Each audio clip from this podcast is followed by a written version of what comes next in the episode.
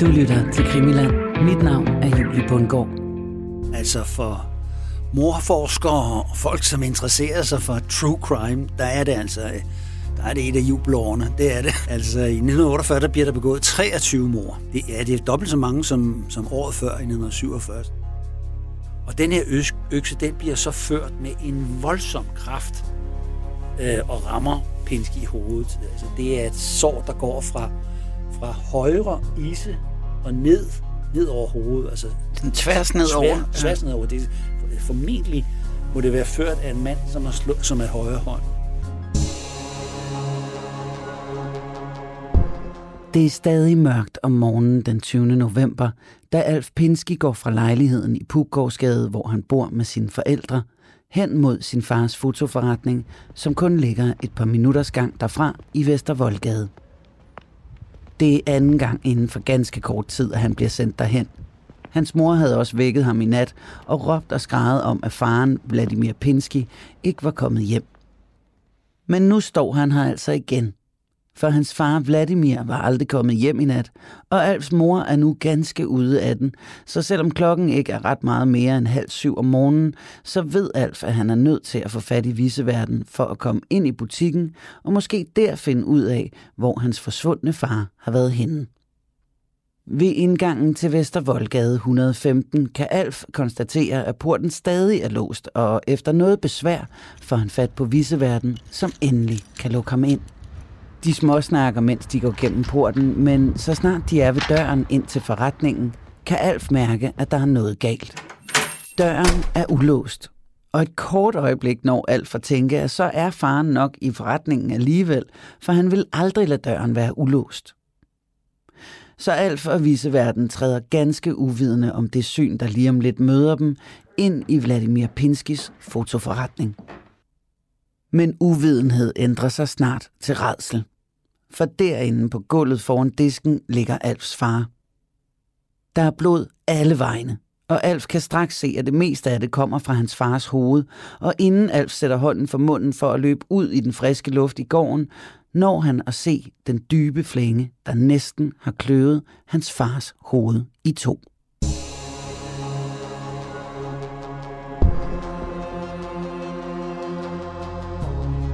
Velkommen til Krimiland.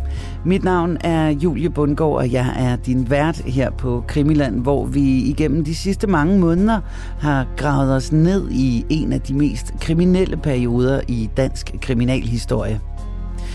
Nemlig efterkrigstiden, hvor æderkopper som Linde og Hasselstrøm styrede det meste af sortbørshandlen i København og store dele af Danmark med gangsterlignende metoder – en øh, periode, som er fyldt med svindel og bedrag, guld og våbenhandel, og altså også mor. Og mor er der en hel del af i 1948. Vi har allerede beskæftiget os med de to dobbeltmord, der sker det år, nemlig dobbeltmordet på Peter Bangs vej, hvor kontorchef Jacobsen og hans kone Inger Jacobsen mister livet, da de bliver brutalt slået ned og myrdet. Men der er tale om, at, øh, at øh, hustruen, fru Jakobsen, hun er blevet slået ned. Hun er blevet slået i hovedet, formentlig med en lampe. Øhm, og hun er ikke død lige med det samme, men, men så har hun måske fået nogle flere slag i hovedet, og så er hun slæbt ind i et soveværelse. Og så er der måske gået noget tid, og så er kontorchefen kommet hjem, og så er han også blevet slået ned, men først efter at blevet tortureret. Altså, der er noget, der tyder på, at, at man har bundet ham. Der er i hvert fald nogle patientesnore, der er blevet hævet ned, og nogle ledninger, der er blevet hævet ned, så man har formentlig bundet ham i en stol, og så har man givet ham en masse bank. Øh, og så kan man spekulere på, hvorfor skulle man begynde at torturere en mand, og sådan, man, vil man udspørge ham om noget, eller hvad er det egentlig, der er foregået? Øh, og så er han så bagefter, så er han blevet slået ihjel med et, med et, et stumt instrument. Vi har allerede modtaget en del spørgsmål i forbindelse med afsnittene, både om øh, Køgebugt og Peter Bangsvej. Og det kan være, at der kommer flere til efter øh, dagens afsnit om Pinskimordet. mordet og hvis du har nogle spørgsmål eller ting, som du gerne vil have uddybet, så skal du bare endelig skrive til os på krimilandsnabelagradio4.dk, for øh, vi samler i øjeblikket sammen til sådan et regulært Q&A-program, altså spørgsmål og svar, som øh, vi tænker at dykke ned i i næste afsnit. Men i det her afsnit, der skal vi runde endnu et mor, der fandt sted i 1948. Nemlig mordet på fotohandleren Vladimir Pinsky, der, som du hørte i vores lille introfortælling, bliver slået ned på bestialsk vis i sin butik. Ligesom de foregående mor, vi har beskæftiget os med, så er der også en del teorier omkring det her mor og hvem der må begik det. Og ikke mindst om det kunne have en forbindelse til i hvert fald et af de to dobbeltmord begået samme år. Det kigger vi alt sammen nærmere på i dag, som altid i selskab med vores ekspert Christian Holtet. Det her er 15. afsnit af Krimiland-serien Æderkoppen og min morfar. Et afsnit, vi kalder for Fotohandleren Pinsky.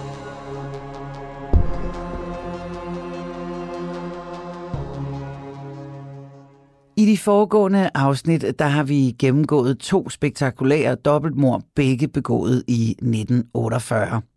Det ene uopklaret, nemlig dobbeltmordet på Peter Bangsvej, og det andet opklaret ved en tilståelse fra gerningsmanden selv, nemlig Anders Jørgensen, som øh, altså bliver dømt for dobbeltmordet i Køgebugt.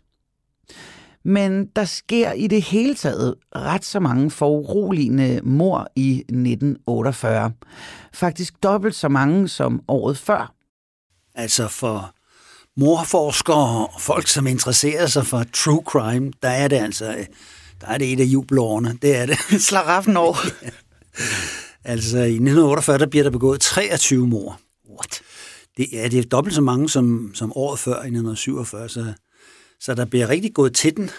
Og det, der er så specielt og interessant, det er, at de er, mange af dem er så usædvanlige. Altså, de er vildt besynderlige, nogle af dem. Og nogle af dem er jo så også uopklarede, det er dem, vi har snakket om. Og nogle af dem, de, dem er der meget mystik, selvom man har fundet uh, gerningsmanden, så er der en del mystik omkring det. Mm. Og så er der nogen, hvor det måske er den forkerte gerningsmand, de har fundet, og bare lige for at give dig et lille indblik i, hvad vi snakker om, så har Christian lige samlet nogle af de mest spektakulære 1948-mord sammen her. Det starter i februar i Ishøj med en øh, arbejdsmand, der bliver kvalt og smidt i en ejlebeholder. Det er et jalousimor. Det er rival, rivalen, der kvæler arbejdsmanden, og så smider han ham i ejlebeholderen der. Øh, så et par uger efter, så, så er der en husmand, der hamrer sin kone ned. Og så kommer vi så frem til dobbeltmord på Peter Bangsvej. Det har vi så snakket om en del. Øh, men kort tid efter, så er der en overbetjent, som går amok. Han øh, skyder alle sine tre børn med sin tjenestrevolver. Nej, det er formentlig altså et ægteskabeligt drama, der har udartet sig. Og så forsøger han at skyde sig selv, men på trods af, at han er politimand, så kan han ikke ramme, så, så han dør ikke af det. Men han får otte år i fængsel til at tænke over tingene og sine uhyggelige gerninger. Det øh, bliver noget længere for en, for en 17-årig landbrugsmedhjælper, som kvæler sin kæreste, Viola. Hun er også kun 16 år. Han, øh, han uh, undskyld, det er Viola, der er 17 år, og han, er, han får 16 år øh, i fængsel for. Så det er altså dobbelt så meget som politimanden. Jeg ved ikke helt, hvordan det kan hænge sammen. Og så er der dobbeltmord i Køgebugt. Og lidt efter, så er der en øh, 25. april, på dag efter, så er der en en arbejdsmand, der smadrer sin 28-årige hustru med en kulskovl. Og så skærer han hovedet af konen og putter det i en sæk og kører rundt i byen med det. Nej, han kommer altså også bagefter på en åndssvaganstalt, som det hedder dengang. Man måske godt forstå. Og så kommer vi frem til, at de rigtig mærkelige mor også. Det er, det er Jutta Elisabeth Lange, som en 23-årig ekspeditrice, der bliver myrdet ikke så langt fra, hvor hun bor i Kildeskoven ved Gentofte. Og det er, hvad der minder om en koldblodig likvidering. Altså gerningsmanden har stået formentlig og ventet på hende og skyder hende ned. Der er ingen voldtægt, der er ingen overgreb på hende eller noget. Det minder simpelthen om noget, der er foregået under besættelsen. Minder om en bestilling nærmest? Det kunne det, det, det, det hvad jeg tror, og det kunne det også godt ligne. Ja. Øh, politiet efterforsker det her i mange, mange, mange år. 10 år, tror jeg, der går. så finder de frem til, hvem de mener er gerningsmanden, og det den person, de sigter, det er en, der tidligere er dømt for otte kvindeoverfald i Nordsjælland. Så det er jo sådan en af the usual suspects, kan man sige. Mm, vaneforbryder. Ja, han har så ind i fængsel, så har han tilstået til en medfanger, og så har medfangeren slaget til politiet, og så sigter politiet så den her mand for det her. Men han nægter selvfølgelig fuldstændig, og politiet, de kan ikke rigtig få skovlen under, der er ikke rigtig nogen tekniske beviser. Men så kommer der en revolver frem, som de måske mener, de kan knytte til ham der. Og så vil de så snakke med ham igen, og det skriver, det er der så en af politifolkene, der fortæller om til aviserne, og så står de i avisen, så kan læse ham der gutten det. Han sidder over i Horsen der, og så hænger han sig selv i sin celle. Så de får aldrig nogensinde nogen tilståelse fra ham, og, og det er heller ikke sikkert, det er ham, der har gjort det. Mm. Politiet mener selv, de har opklaret det. De tager øh, det vel nærmest som en tilståelse, at han hænger sig? De tager sig. det som tilståelse, at han hænger sig, og han har snakket til den anden fang. Det mener de åbenbart er troværdigt. Men, men altså, det er jo officielt ikke opklaret, selvom politiet mener det. Jeg, jeg tænker, det ligner ikke det, den mand har lavet før. Mm. Altså, det er sådan nogle seksuelle forbrydelser, hvor han laver voldtægt og overfald og slår med ganske brutalt og voldelig osv. Men det her, det er noget helt andet. Det er en koldblodig likvidering. Der er ikke forsøg på nogen voldtægt, hun er ikke klædt af eller noget. Altså, det, der er ikke noget røveri. Det ligner slet ikke sådan noget, som man har lavet før. Mm. Så jeg, jeg hælder mere til dem, som mener, der er en forbindelse til æderkopsagen i den her sag. Men hvem er, hvad, hvad kan der det være? Det er en, der skriver til politiet, at, øh, at fru Frøken Lange der har været kæreste med en af hovedmændene i æderkopsagen. Oh. Jeg kan ikke komme nærmere ind på, men det er, og mener, at det bør politiet sandelig undersøge noget nærmere. Og når man kender til nogle af de personer der, så er det ikke helt utænkeligt, at der, der kunne have været bestilt et legemord der. Mm. Men, det, men det er selvfølgelig ren spekulation.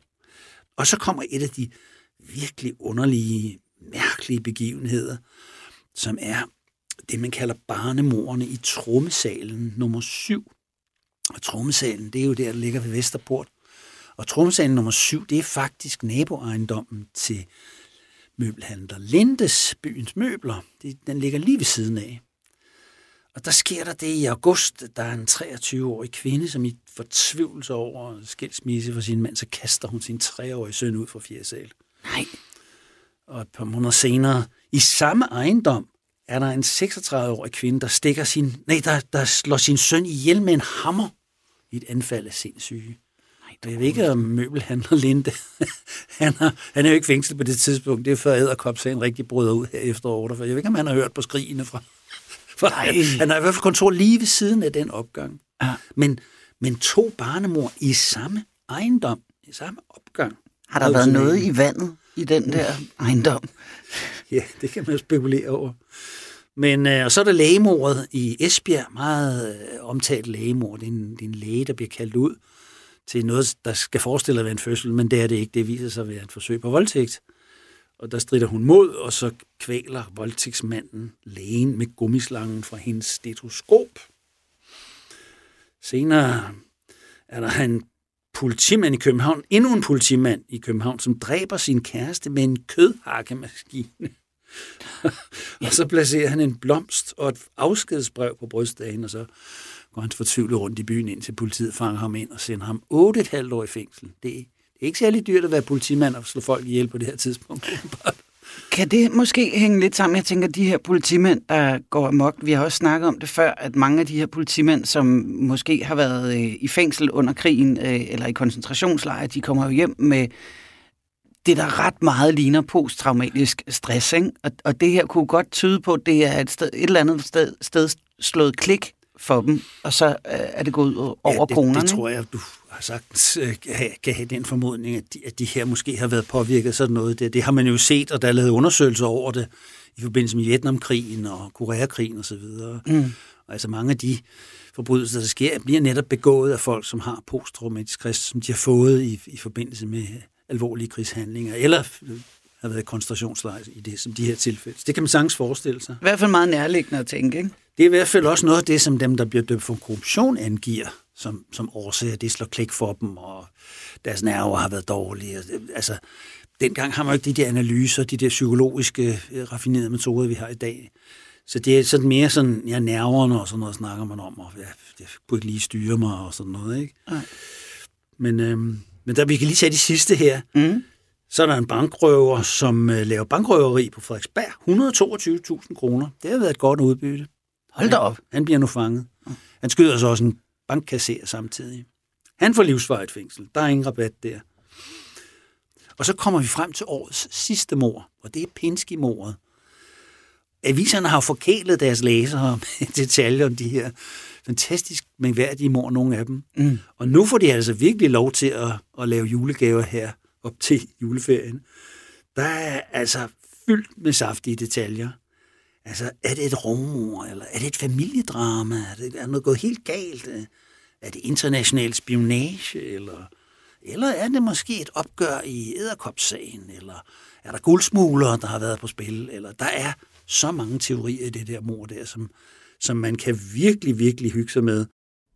Ja, for ovenpå et øh, ret så voldsomt år, så øh, er det som om, at mordet på den polske fotohandler Vladimir Pinsky er kulminationen, og øh, aviserne, som året igennem har bragt historierne om det ene mor efter det andet, har øh, i den grad fået spidset blyanten og er ikke blege for at drage paralleller og udtænke alle mulige teorier.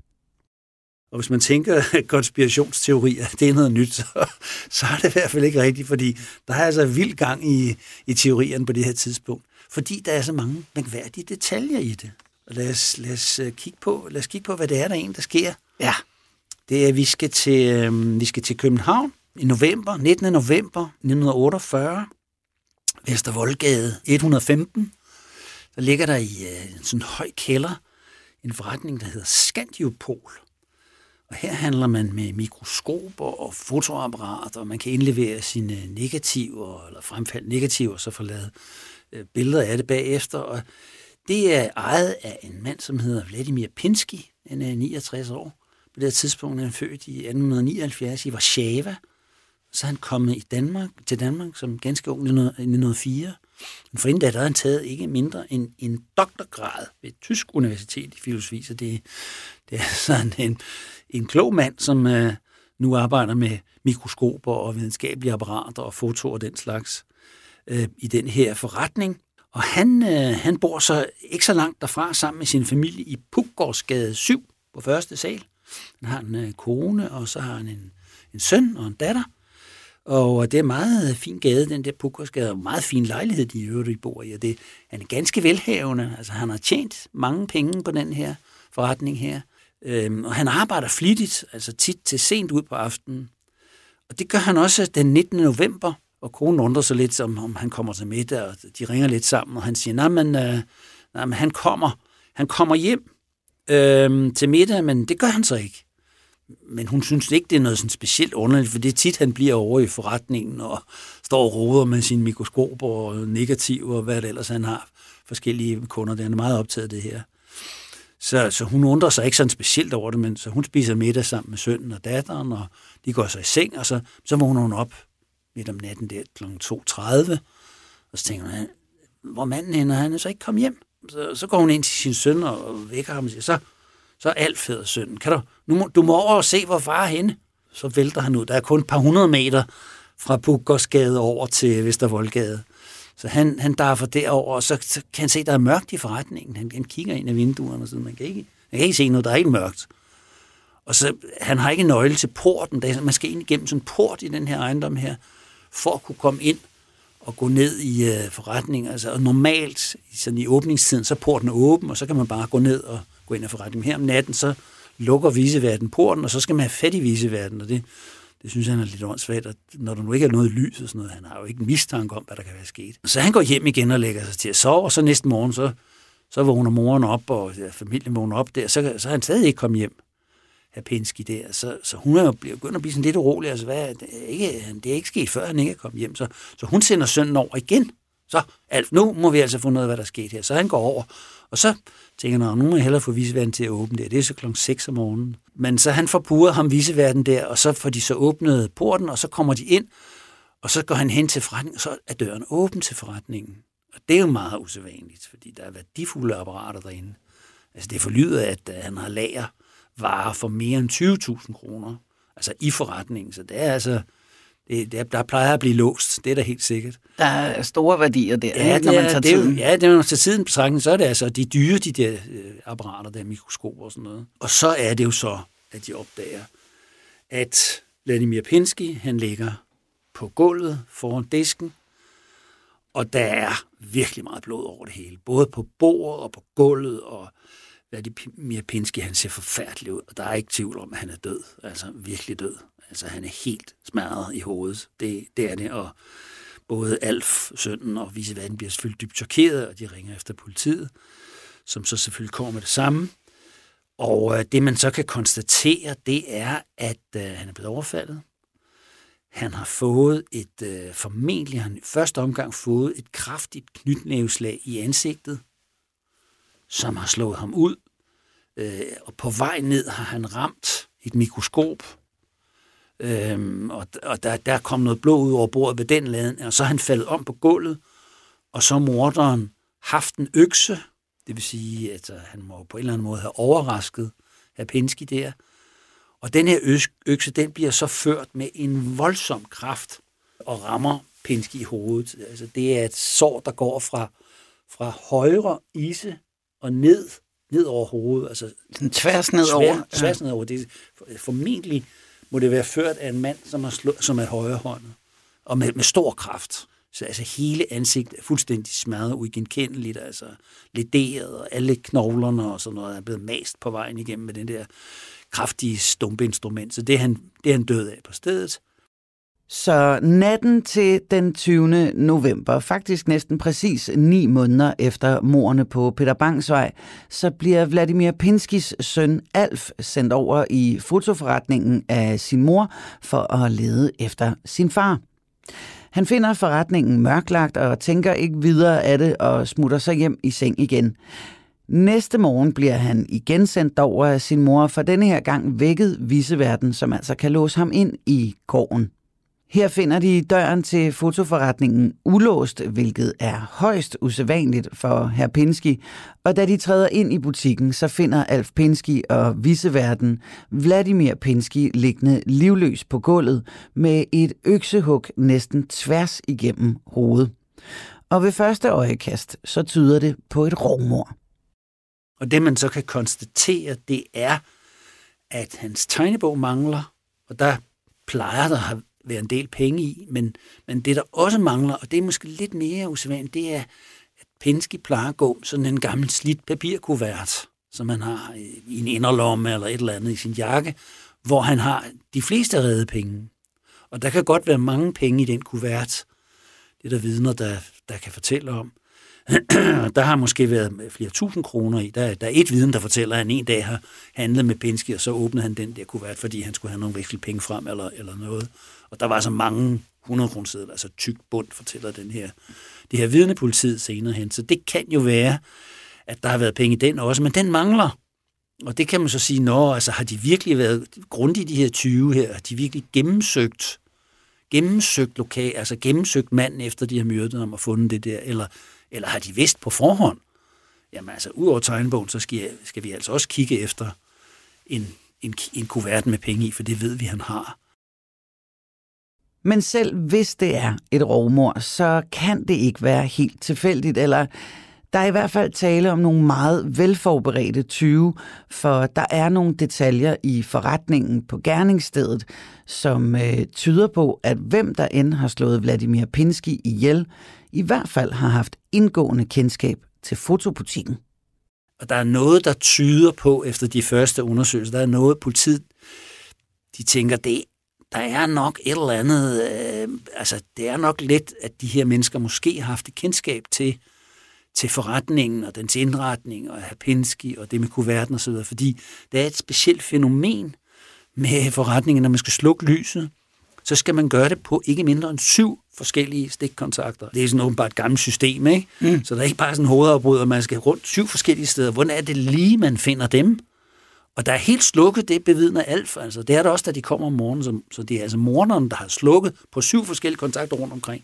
Han må have vidst. Så enten har man været utrolig koldblodet og altså minutiøst gennemsøgt, hvor kan de her kontakter været henne, eller også har man vidst på forhånd, der skal altså huske, vi skal huske, at der skal slukkes rundt omkring. Ikke?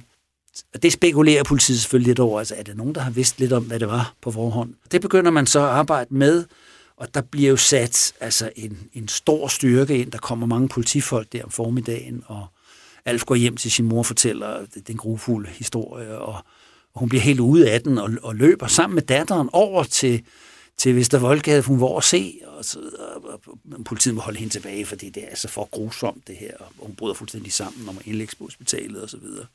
Hun kommer så senere. Øh, så det er, det er meget, meget, meget, meget brutal historie og uhyggelig historie. Og den slags bestialske mor er som nævnt tidligere noget, der virkelig trækker overskrifter i pressen.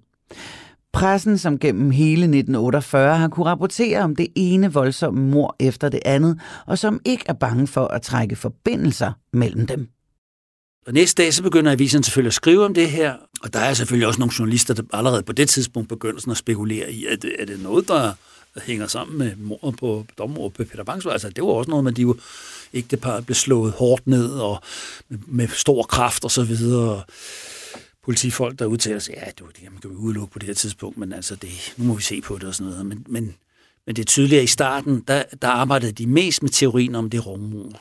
Altså, det kan godt være nogen, der har vidst noget om det på forhånd, men, men, men formålet har været at hugge penge for den her mand, og formålet har været at slå ham ihjel med det samme. Fordi mm. der er ikke noget om nogle trusler eller noget, eller håndgemæng eller noget. Det er simpelthen overfald, brutalt lynhurtigt, og så har han taget pengene og slukket og gået. Og man løber selvfølgelig alle mulige fingeraftryk og så videre, og politiet efterlyser vidner, og så går der et stykke tid, eller ja, måske er det allerede næste dag, det er jeg ikke helt sikker på, måske i virkeligheden, så bliver der fundet en frakke, en blodig frakke, øh, tæt på Frederiksholms kanal, altså den forbipasserende, som alarmerer politiet. Det var interessant. Blodig frakke, det, og der er lige begået mor rundt om hjørnet. Så den er, den er interessant, det er klart. Og, men hvad er der sket, sket med den der økse der, eller, eller det morvåben? De ved ikke på det tidspunkt, at det er en økse. De først, finder først senere ud af, at det formentlig er en økse, fordi at der mangler en økse i forretningen som han ellers bruger sådan til at åbne de der kasser med, der kommer de her store trækasser med mikroskop i. Og det er så formentlig den, som morderne har taget, så ah, har de også vidst, at den skulle bruges, og så videre. Er, det, er der så meget planlægning bagved det? Det begynder man selvfølgelig at tænke over.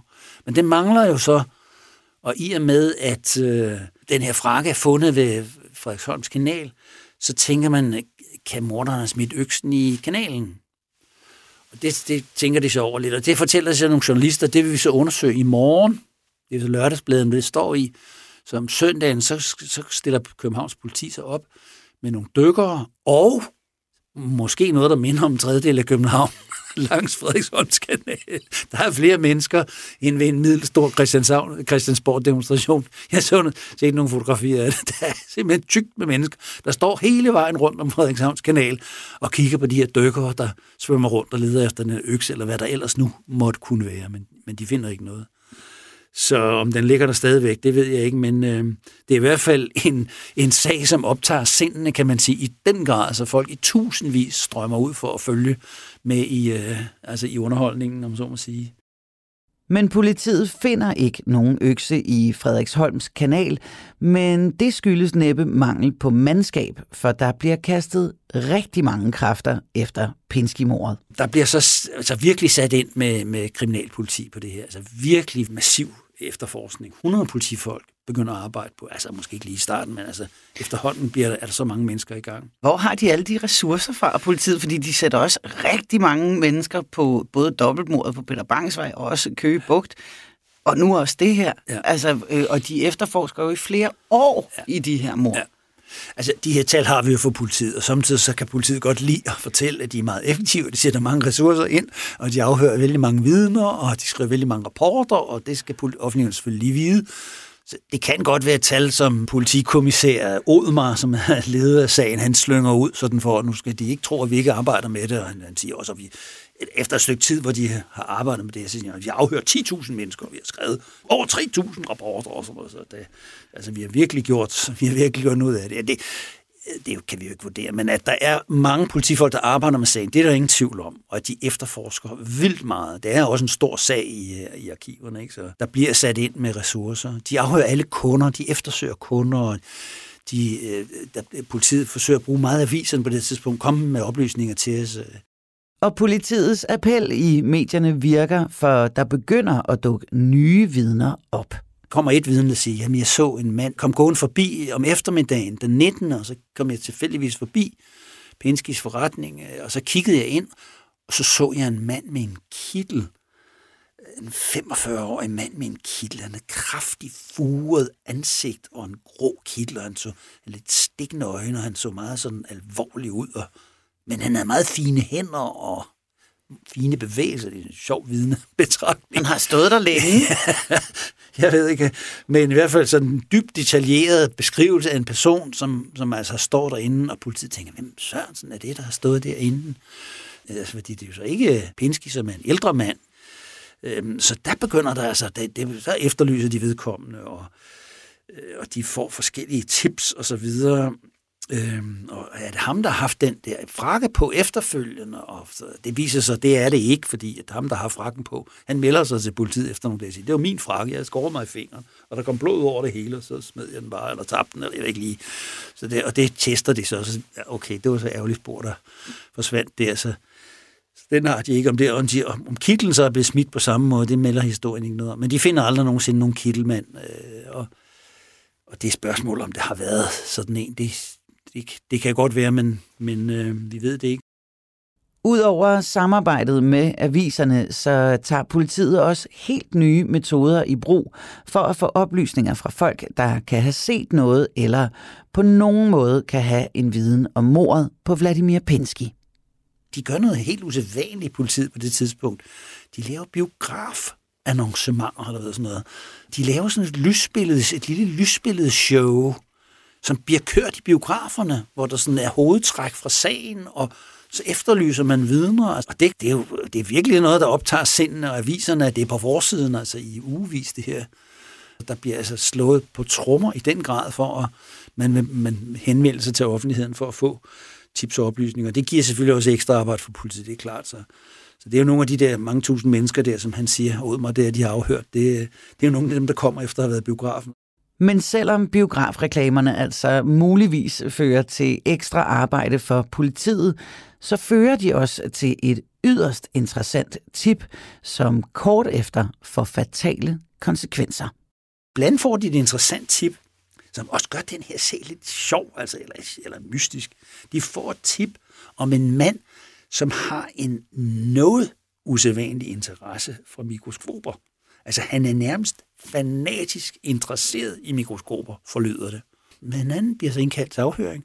Jo, jo, han kommer der i forretningen, og han har da handlet med Pinsky, og det er da også rigtigt, han, han mikroskoperer, og det er hans store interesse. Og, ja, hvad han har lavet, sådan, jamen, han har siddet derhjemme og spist middag sammen med sin kone. Nå, er der nogle andre vidner, der kan, der kan ligesom... Nej, vi, vi, vi sidder derhjemme og hygger og sådan spørger de konen. Ja, min mand han plejer at være hjemme, og vi plejer at hygge os om aftenen. Og så. så det, ja, nå ja. De har ikke nogen fingeraftryk, de har ikke nogen tekniske beviser eller noget som helst, så de har ham sådan lidt i kikkerten. Og så sker der det, efter otte dage, så begår manden og hans kone selvmord. De tager syren kalium. Hvad? Ups.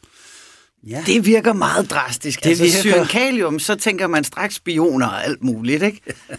altså.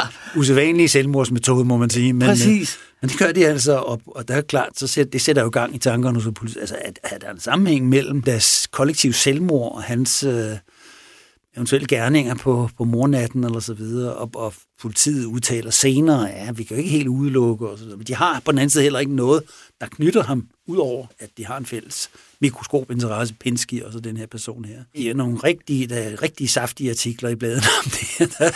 Men altså, de kommer ikke videre, og, og de kan ikke... Altså... Og politiet er sikker på, at det er et selvmord. Altså, det kan ikke være noget, de har fået, eller nogen... Altså, det melder historien ikke noget nærmere om. Jeg har ikke lige selv set den rapport om, mm. om det mor der, selvmord der, så jeg ved ikke lige præcist, hvad, hvad, hvordan omstændigheden er.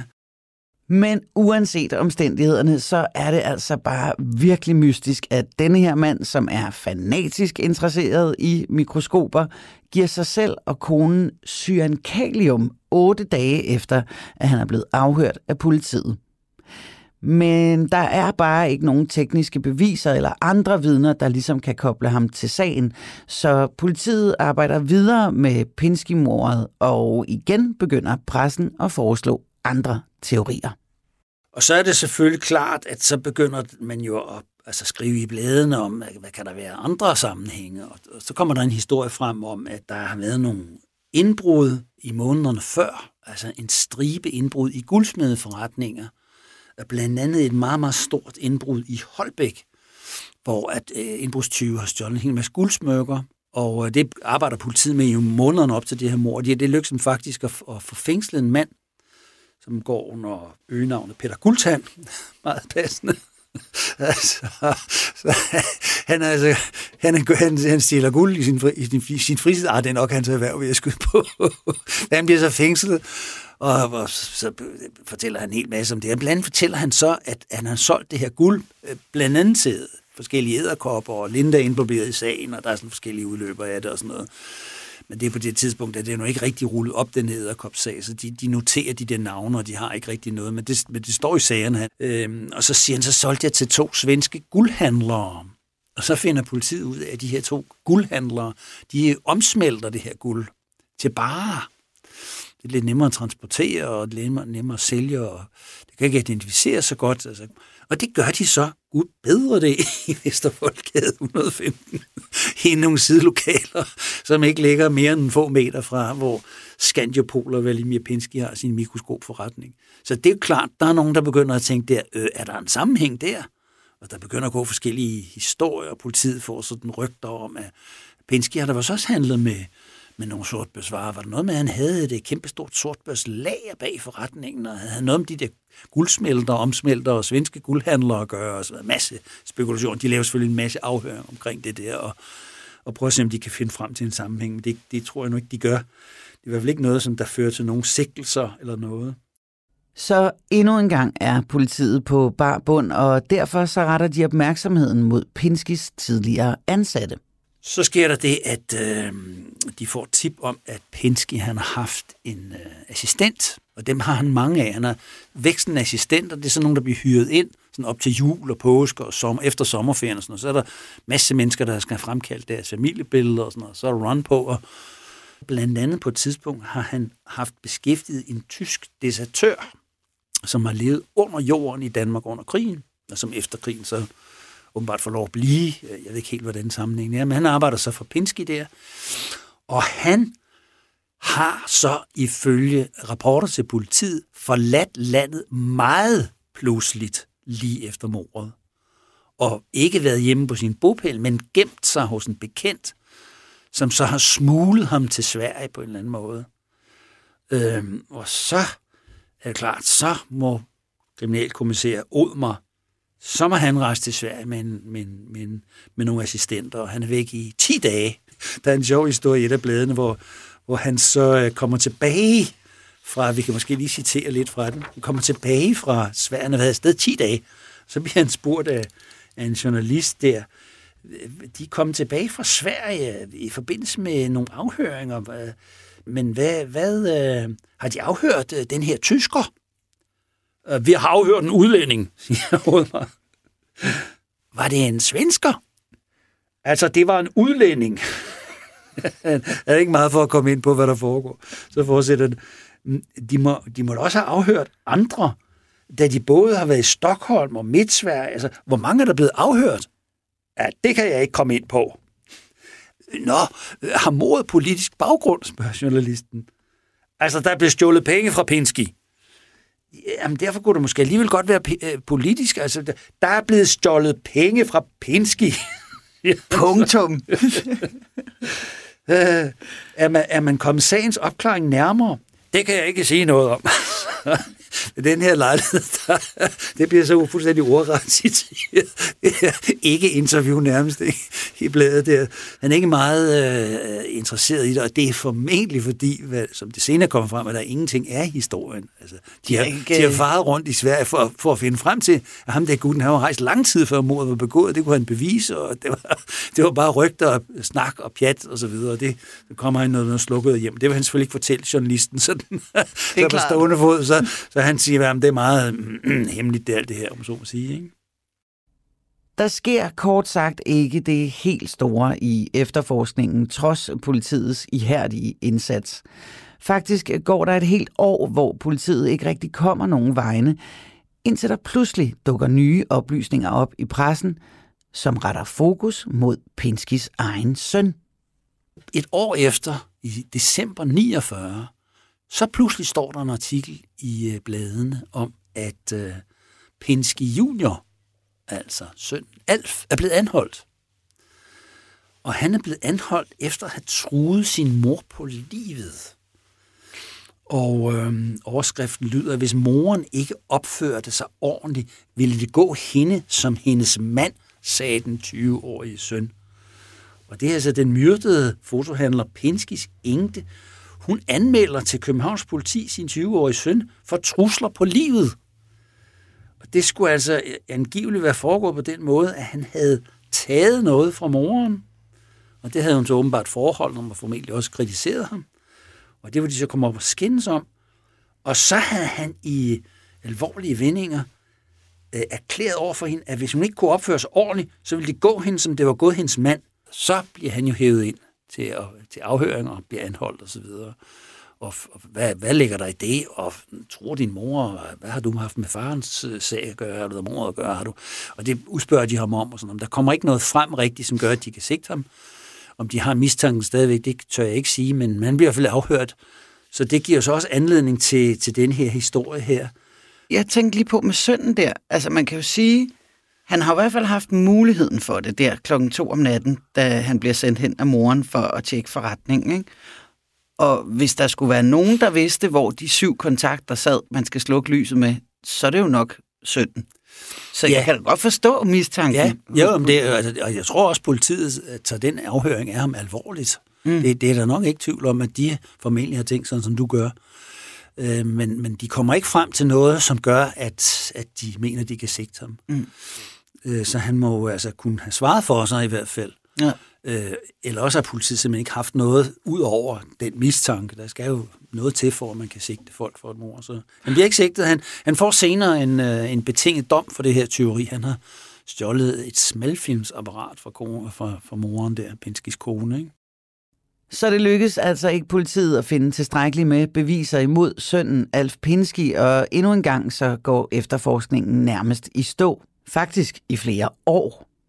Men via nogle artikler i et ganske særligt magasin, så dukker der en ganske bestemt revisor op med en forhistorie i en ganske særlig modstandsgruppe.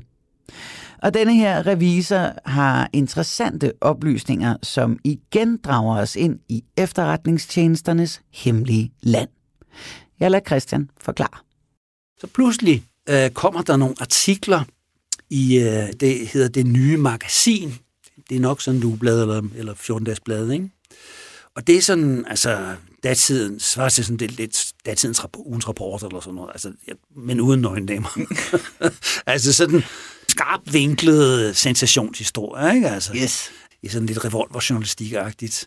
Der sidder en, en redaktør, der hedder Nils Jørgensen der, og får led af nogle artikler, han har skrevet i det blad der, så træder der en revisor, Sten Hansen, ind på scenen. Og han udtaler, ja, øh, jeg var leder af en øh, modstandsgruppe under besættelsen, og øh, det er jo den, øh, det er jo modstandsgruppe, som er meget usædvanlig, for den består altså for det meste af forbrydere, eller senere forbrydere, øh, udover ham Sten Hansen der, altså øh, blandt andet den senere øh, dømte hypnosemorder Bjørn Skov Nielsen og Asbjørn Lyne, som vi har kendt fra andre sager, som også blev afhørt i øvrigt i øh, dobbeltmordsaget på, på Peter Banks vej. Og, Lille bjørn, altså, koldblodig, ja, koldblodig likvidator under krigen, og efter, efter krigen, der bliver han dømt for adskillige grove voldsforbrydelser. Men han, han er altså også med i den her modstandsgruppe, som Sten Hansen er. Så, en lidt flosset En lidt flosset, ja, altså flosset og flosset, altså man siger, de laver andet end det akværdige modstandsarbejde. Men revisor Sten Hansen siger, jeg var så øh, med i den her gruppe her, og så fik jeg at vide på et tidspunkt, at øh, hvis jeg skulle ligesom kontakte øh, mine venner i den polske spionagetjeneste, øh, så skulle jeg så kunne jeg altid lægge besked hos øh, Pinsky. Og det, øh, det er, vi er så vi er før øh, slutningen af, af 43 på det her tidspunkt. Fordi så siger han, så bliver jeg så arresteret, Sten Hansen der, jeg bliver arresteret øh, i december 43, så jeg nåede aldrig nogensinde at, at, at, at benytte mig af den der kontakt, og, og Pinsky han flygter i øvrigt også.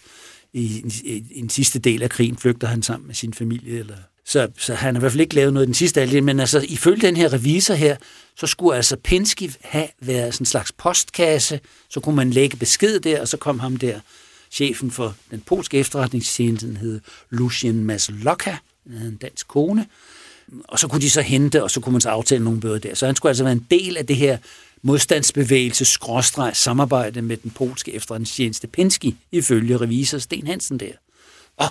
Det lyder meget interessant. Det, det øh, kan jo bladene... Hvad kunne der så være en forbindelse derfra? Altså, gamle tider er der noget opgør, der ligger og lurer, og der bliver spekuleret vildt i det her.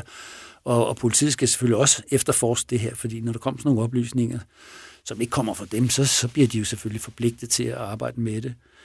Men det er, lidt svært, det er lidt svært, fordi øh, mange af de her mennesker, der har arbejdet med det her polske efterretningstjeneste, de er ikke sådan specielt villige til at snakke om det, og, og, og mange af dem er faktisk døde. Altså Lucien Maslokke der og hans kone, de bliver skudt af tyskerne i en villa, der, hvor de bliver overrasket, og flere af de andre, nogle af dem er rejst til udlandet, og nogle er, er også døde i, i kampen. Så på baggrund af nogle artikler i det skarpt vinklede tidsskrift Det Nye Magasin, så træder revisor og tidligere modstandsmand Sten Hansen altså ind på scenen. Og han fortæller, at Pinsky var kontakt for den polske efterretningstjeneste, men da politiet ikke rigtig kan få nuværende eller tidligere polske agenter i tale, så sender det dem altså i retning af manden bag artiklerne. En vis Otto Meier Arnold, og hold tungen lige i munden, for nu bliver det en lille smule indviklet, men hæng på. For det føres faktisk til en mulig forbindelse mellem Pinsky og kontorchef Jacobsen fra Peter Bangsvej. Men så kommer der en anden mand på banen, og det er sådan set det, det hele er foranledet af, af den her Sten Hansen, der kommer frem. Det er egentlig foranledet af den her artikel i, øh, i det her nye magasin, som er skrevet af Nils Jørgensen skråstreg en, og en mand, der hedder Otto Meier Arnold. Og han er kommet til Nils Jørgensens kendskab, redaktøren der, øh, via en dansk abwehrmand, det bliver en lille smule kompliceret det her. Det starter altså med, at der er en dansk opværmand, altså en dansker, der er ansat i det tyske efterretningsvæsen, altså at den militære del, det hedder opvær. Der er han ansat, der er mange tyskere der, og han får sådan en dom efter krigen. Han både været ansat i Danmark, men har også arbejdet i Berlin. Han siger så, at jeg har oplysninger til noget omkring dobbeltmordet på Peter Banks vej. Fordi at øh, jeg ved nemlig, at kontorchef Jacobsen, han arbejdede på et tidspunkt måske for tyskerne. Og måske arbejder han også for den polske efterretningstjeneste. Øh, måske var han det, der hed Fatravnsmand. Men øh, det kan jeg fortælle mere om, men det er avisen ikke specielt interesseret i. Den eneste, han render rundt til bladene, og den eneste, der rigtig tager, tager det op, det er så ham der, Nils Jørgensen der. Og så snakker han med ham der, og så siger ham der, danskeren, jeg ved ikke så meget, men den, der ved noget om det, det er så Otto Meyer Arnold, som var chef for opvær i Danmark på det her tidspunkt eller arbejder i, i, i det, altså med den her spionageaffære her. Han ved meget mere om det. Han bor nede i München. Nå, siger Niels Jørgen. Så futter han ned til München og interviewer ham der. De bliver så enige om, at Maja Arnold, det, han skal skrive nogle artikler til det her magasin her. Det gør han så. Han skriver en 5-6 artikler, som er meget, meget spraglede, for at sige det mildt. og jeg tror, at Niels Jørgensen, han pynter lidt på dem sådan, efter bedste redaktionelle stil, så det passer læserne. Bliver sådan lidt skarp, bliver lidt skarpvinklet måske, ikke? Ja. Han, men det der, det, der indholdet i det, det er, at Jacobsen, kontorchefen, bliver fængslet under krigen, mistænkt af tyskerne for at være en del af polsk efterretningstjeneste. Er det noget, han bare siger, eller ja, noget, vi ved? det er noget, han siger. Det er ikke noget, vi ved. Det er noget, som Maja Arnold siger. Der er flere andre tyskere, der siger det samme. Kontorchefen har kortvarigt arresteret, mistænkt for at være en del af det her polske spionagevæk, som, som tyskerne jo arbejder på at rive op, og faktisk også lykkes med at rive fuldstændig op. Det lykkes dem mere eller mindre at få smadret det her netværk, ikke? og få fængslet altså en forfærdelig mm. masse mm. mennesker. Øhm, så den sådan, det er sådan set rigtigt nok. Øh, vi ved ikke sådan præcist, om det så også er korrekt, at Jakobsen er blevet fængslet, men, men det, der er sådan, det siger ham, det er meget Arnold der, og det er der så flere andre, der også siger, at politiet så efterforsker det, for, at der ligger nogle rapporter. Jamen, det er jo ikke noget, jeg var fængslet, ikke? Det er da så lidt uklart, hvad der sker under den fængsling, men det Maja Anders siger, det er, måske læggede han nogle oplysninger til tyskerne, altså for at undgå tortur eller noget. I hvert fald bliver han så løsladt, hvilket jo er lidt usædvanligt, øh, når man er mistænkt for spionage. Og angiveligt, så er der altså nogle af Jacobsens forbindelser, og vi er så under krigen her, som altså selvfølgelig hører om, at han er blevet fængslet, og, og snakker med ham, og får mistanke om, måske han har lægget oplysninger og så presser de ham, og han forsøger at gemme sig, ifølge, stadigvæk ifølge mig og Arnold. Og så går han så til tyskerne og siger, hvad skal jeg gøre? Kan I beskytte mig? Og sådan noget. Ja, nu skal de se, hvad de kan gøre. Og sådan noget. Jeg tror nu ikke, de, de gør noget, men altså, i hvert fald så fortæller han så Arnold om det her. Han fortæller han så Jacobsen, ifølge Arnold selv, fortæller Jacobsen, at ja, de presser mig, og de har også sendt en kiste til mig. En lille sort kiste med et malet dødningehoved udenpå. Ah, det, altså, det er bedste, det er bedste cowboy-romanstil, det her. så, altså. det skulle altså være tegn fra de her polske øh, samarbejdspartnere. Altså, du kan godt vente dig, kammerat, ikke? Det er næsten forklørt til at være sandt, men det gør de altså, så, så presser de ham også af for penge. Fordi de skal bruge penge til deres arbejde, så kan han jo mindst betale, ikke? Altså, når de ikke lige kan slå om ihjel. Altså, det, er, det er lidt indviklet og lidt mere besynderligt, det her. Men, og så ved han ikke rigtig, om man skal betale penge.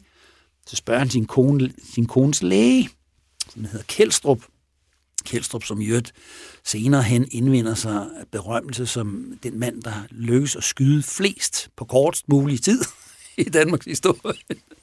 ja, hvis vi lige undtager rockermorerne og sådan noget, ikke? Men, men øh, der, han, han skyder nemlig ikke færre end fire mennesker i løbet af en, af en halv time øh, øh i 1955.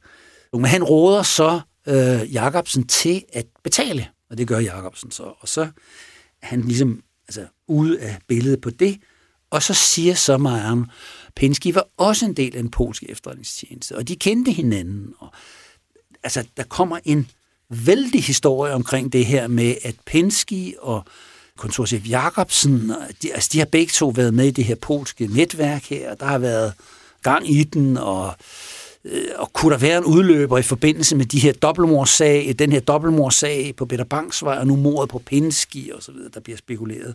Altså helt vildt meget i det der. Og øhm, på det her tidspunkt, der er der, der er der en, øh, en leder af morkommissionen på Peter Banksvej, Jørgen Theisen, han siger, at vi er opmærksomme på de her polske spor, og vi afhører mig Arnold, og så afhører vi også den her dansker, som jeg optalt før, som har været ansat i øh, Abwehr, øh, og så må vi se, hvad der kommer ud af det og vi, vi tager det meget alvorligt, og vi, vi mener faktisk, at vi kan konstatere, selvom den slags er jo meget vanskeligt, siger Theisen, altså med spionage. Det er jo i sagens natur hemmeligt. Det er meget, meget vanskeligt at bevise, at folk har været med i spionagenetværk, men vi tager det meget alvorligt. Og vi er faktisk overbevist om, at der er, eller vi mener, der er en, der er en meget stor sandsynlighed for, at Pinsky har været øh, en del af det polske spionagenetværk. Han har mikrofotograferet dokumenter Altså han har både været sådan en slags kontaktcentral, men han har også mikrofotograferet dokumenter. Det kunne der være en vis logik i, når han nu handler med fotoapparater osv. Og, og hvor har de de oplysninger fra? Ja, det har de selvfølgelig for de afhøringer. Og det kan jeg, jeg har så set de afhøringer, som ligger blandt andet i Peter Bangsvej-sagen. Og der går de altså virkelig til bidet der, og får afhørt en helt stribe af folk, som øh, altså kan, kan godt gøre det. De, jo, de snakker også med en fra herrens efterretningstjeneste, han siger, at vi har også nogle oplysninger om, at øh, uh, Pinsky, han, øh, han arbejdede med de her mikrofotograferinger, og han, og han også indsmuglede fotoapparater. Og at der var en klar forbindelse mellem Jakob, Jakobsen og Pinsky, siger den her mand fra herrens efterretningstjeneste. Om det, om det er så rigtigt, det ved vi ikke. Og der er et par stykker til, de snakker med. Øhm, og så, så futter de faktisk også ned til München for at snakke med, der bliver sendt et politifolk, bare politifolk ned til München for at snakke med Otto, Meyer Arnold, fordi hvad er det, der står i de der artikler? Og, sådan, og så siger Meyer Arnold, jeg har den dybeste respekt for det danske politi. Og jeg fortæller dem kun sandheden, i Gerte herren der. Nur das Wahrheit eller hvad det hedder. så, og så siger de, hvad, hvad er så sandheden? Ja, sandheden er, at når man skriver for sådan et magasin, som, som det nye magasin, så er man nødt til at, at bruge den store farvepensel. Så og pynter man. Det har jeg også gjort her. Det har jeg også gjort her. Der er, der er, der er ikke sparet på, på fantasien i de artikler. Det er der ikke. Men det er, men det er rigtigt, at Jakobsen var anholdt. Det er rigtigt, at han måske lægger oplysninger. Og det er rigtigt, at Pinsky arbejdede for den polske efterretningstjeneste. Altså det, så meget slår han fast. Mm. Men de kommer aldrig længere. De får aldrig nogensinde kædet det sammen med, hvad motiverne skulle være, eller hvem der skulle have gjort det, eller hvordan det blev. Det forbliver sådan en historie, og det behøver jo heller ikke have noget som helst med hinanden at gøre. Det kan jo sagtens være, at Pinsky har arbejdet for den polske efterretningstjeneste der under krigen, og har meget naturligt selv polak, og vil gerne hjælpe sin, sin landsmænd osv. Det er jo sådan set alt ære værd. Og så er det fuldstændig urelateret til, at, det, at der er et rovmor nogle år efter. Mm. Eller der kan være den sammenhæng, at han har vidst noget, han ikke skulle fortælle. Og det har Jakobsen også gjort, han ikke skulle fortælle. Så på den måde er der sådan stof til, til en god, gedigen konspirationsteori. Ja, det skal jeg da lige love for. Det er øh, så også lige her, at vi for nu i hvert fald forlader mordet på fotohandler Pinsky. Men øh, hvad tror du? Meld dig ind i vores Facebook-gruppe øh, på øh, Facebook, hvor du bare leder efter Krimiland, eller du kan skrive til os på krimilandsnabelag radio 4, for øh, næste gang, der øh, har vi tænkt os at lave det, man kalder for en Q&A med Christian. Så øh, hvis der er noget, du gerne vil have uddybet eller opklaret, så bare kom med dine spørgsmål, så stiller jeg dem videre til Christian Holtet næste gang, vi mødes her i Krimiland. Mit navn er Julie Bundgaard, og jeg har tilrettelagt det her afsnit af Æderkoppen og min morfar sammen med Frederik Holst. Krimiland er produceret af Wingman Media for Radio 4. Tak for denne gang. Vi lyttes ved.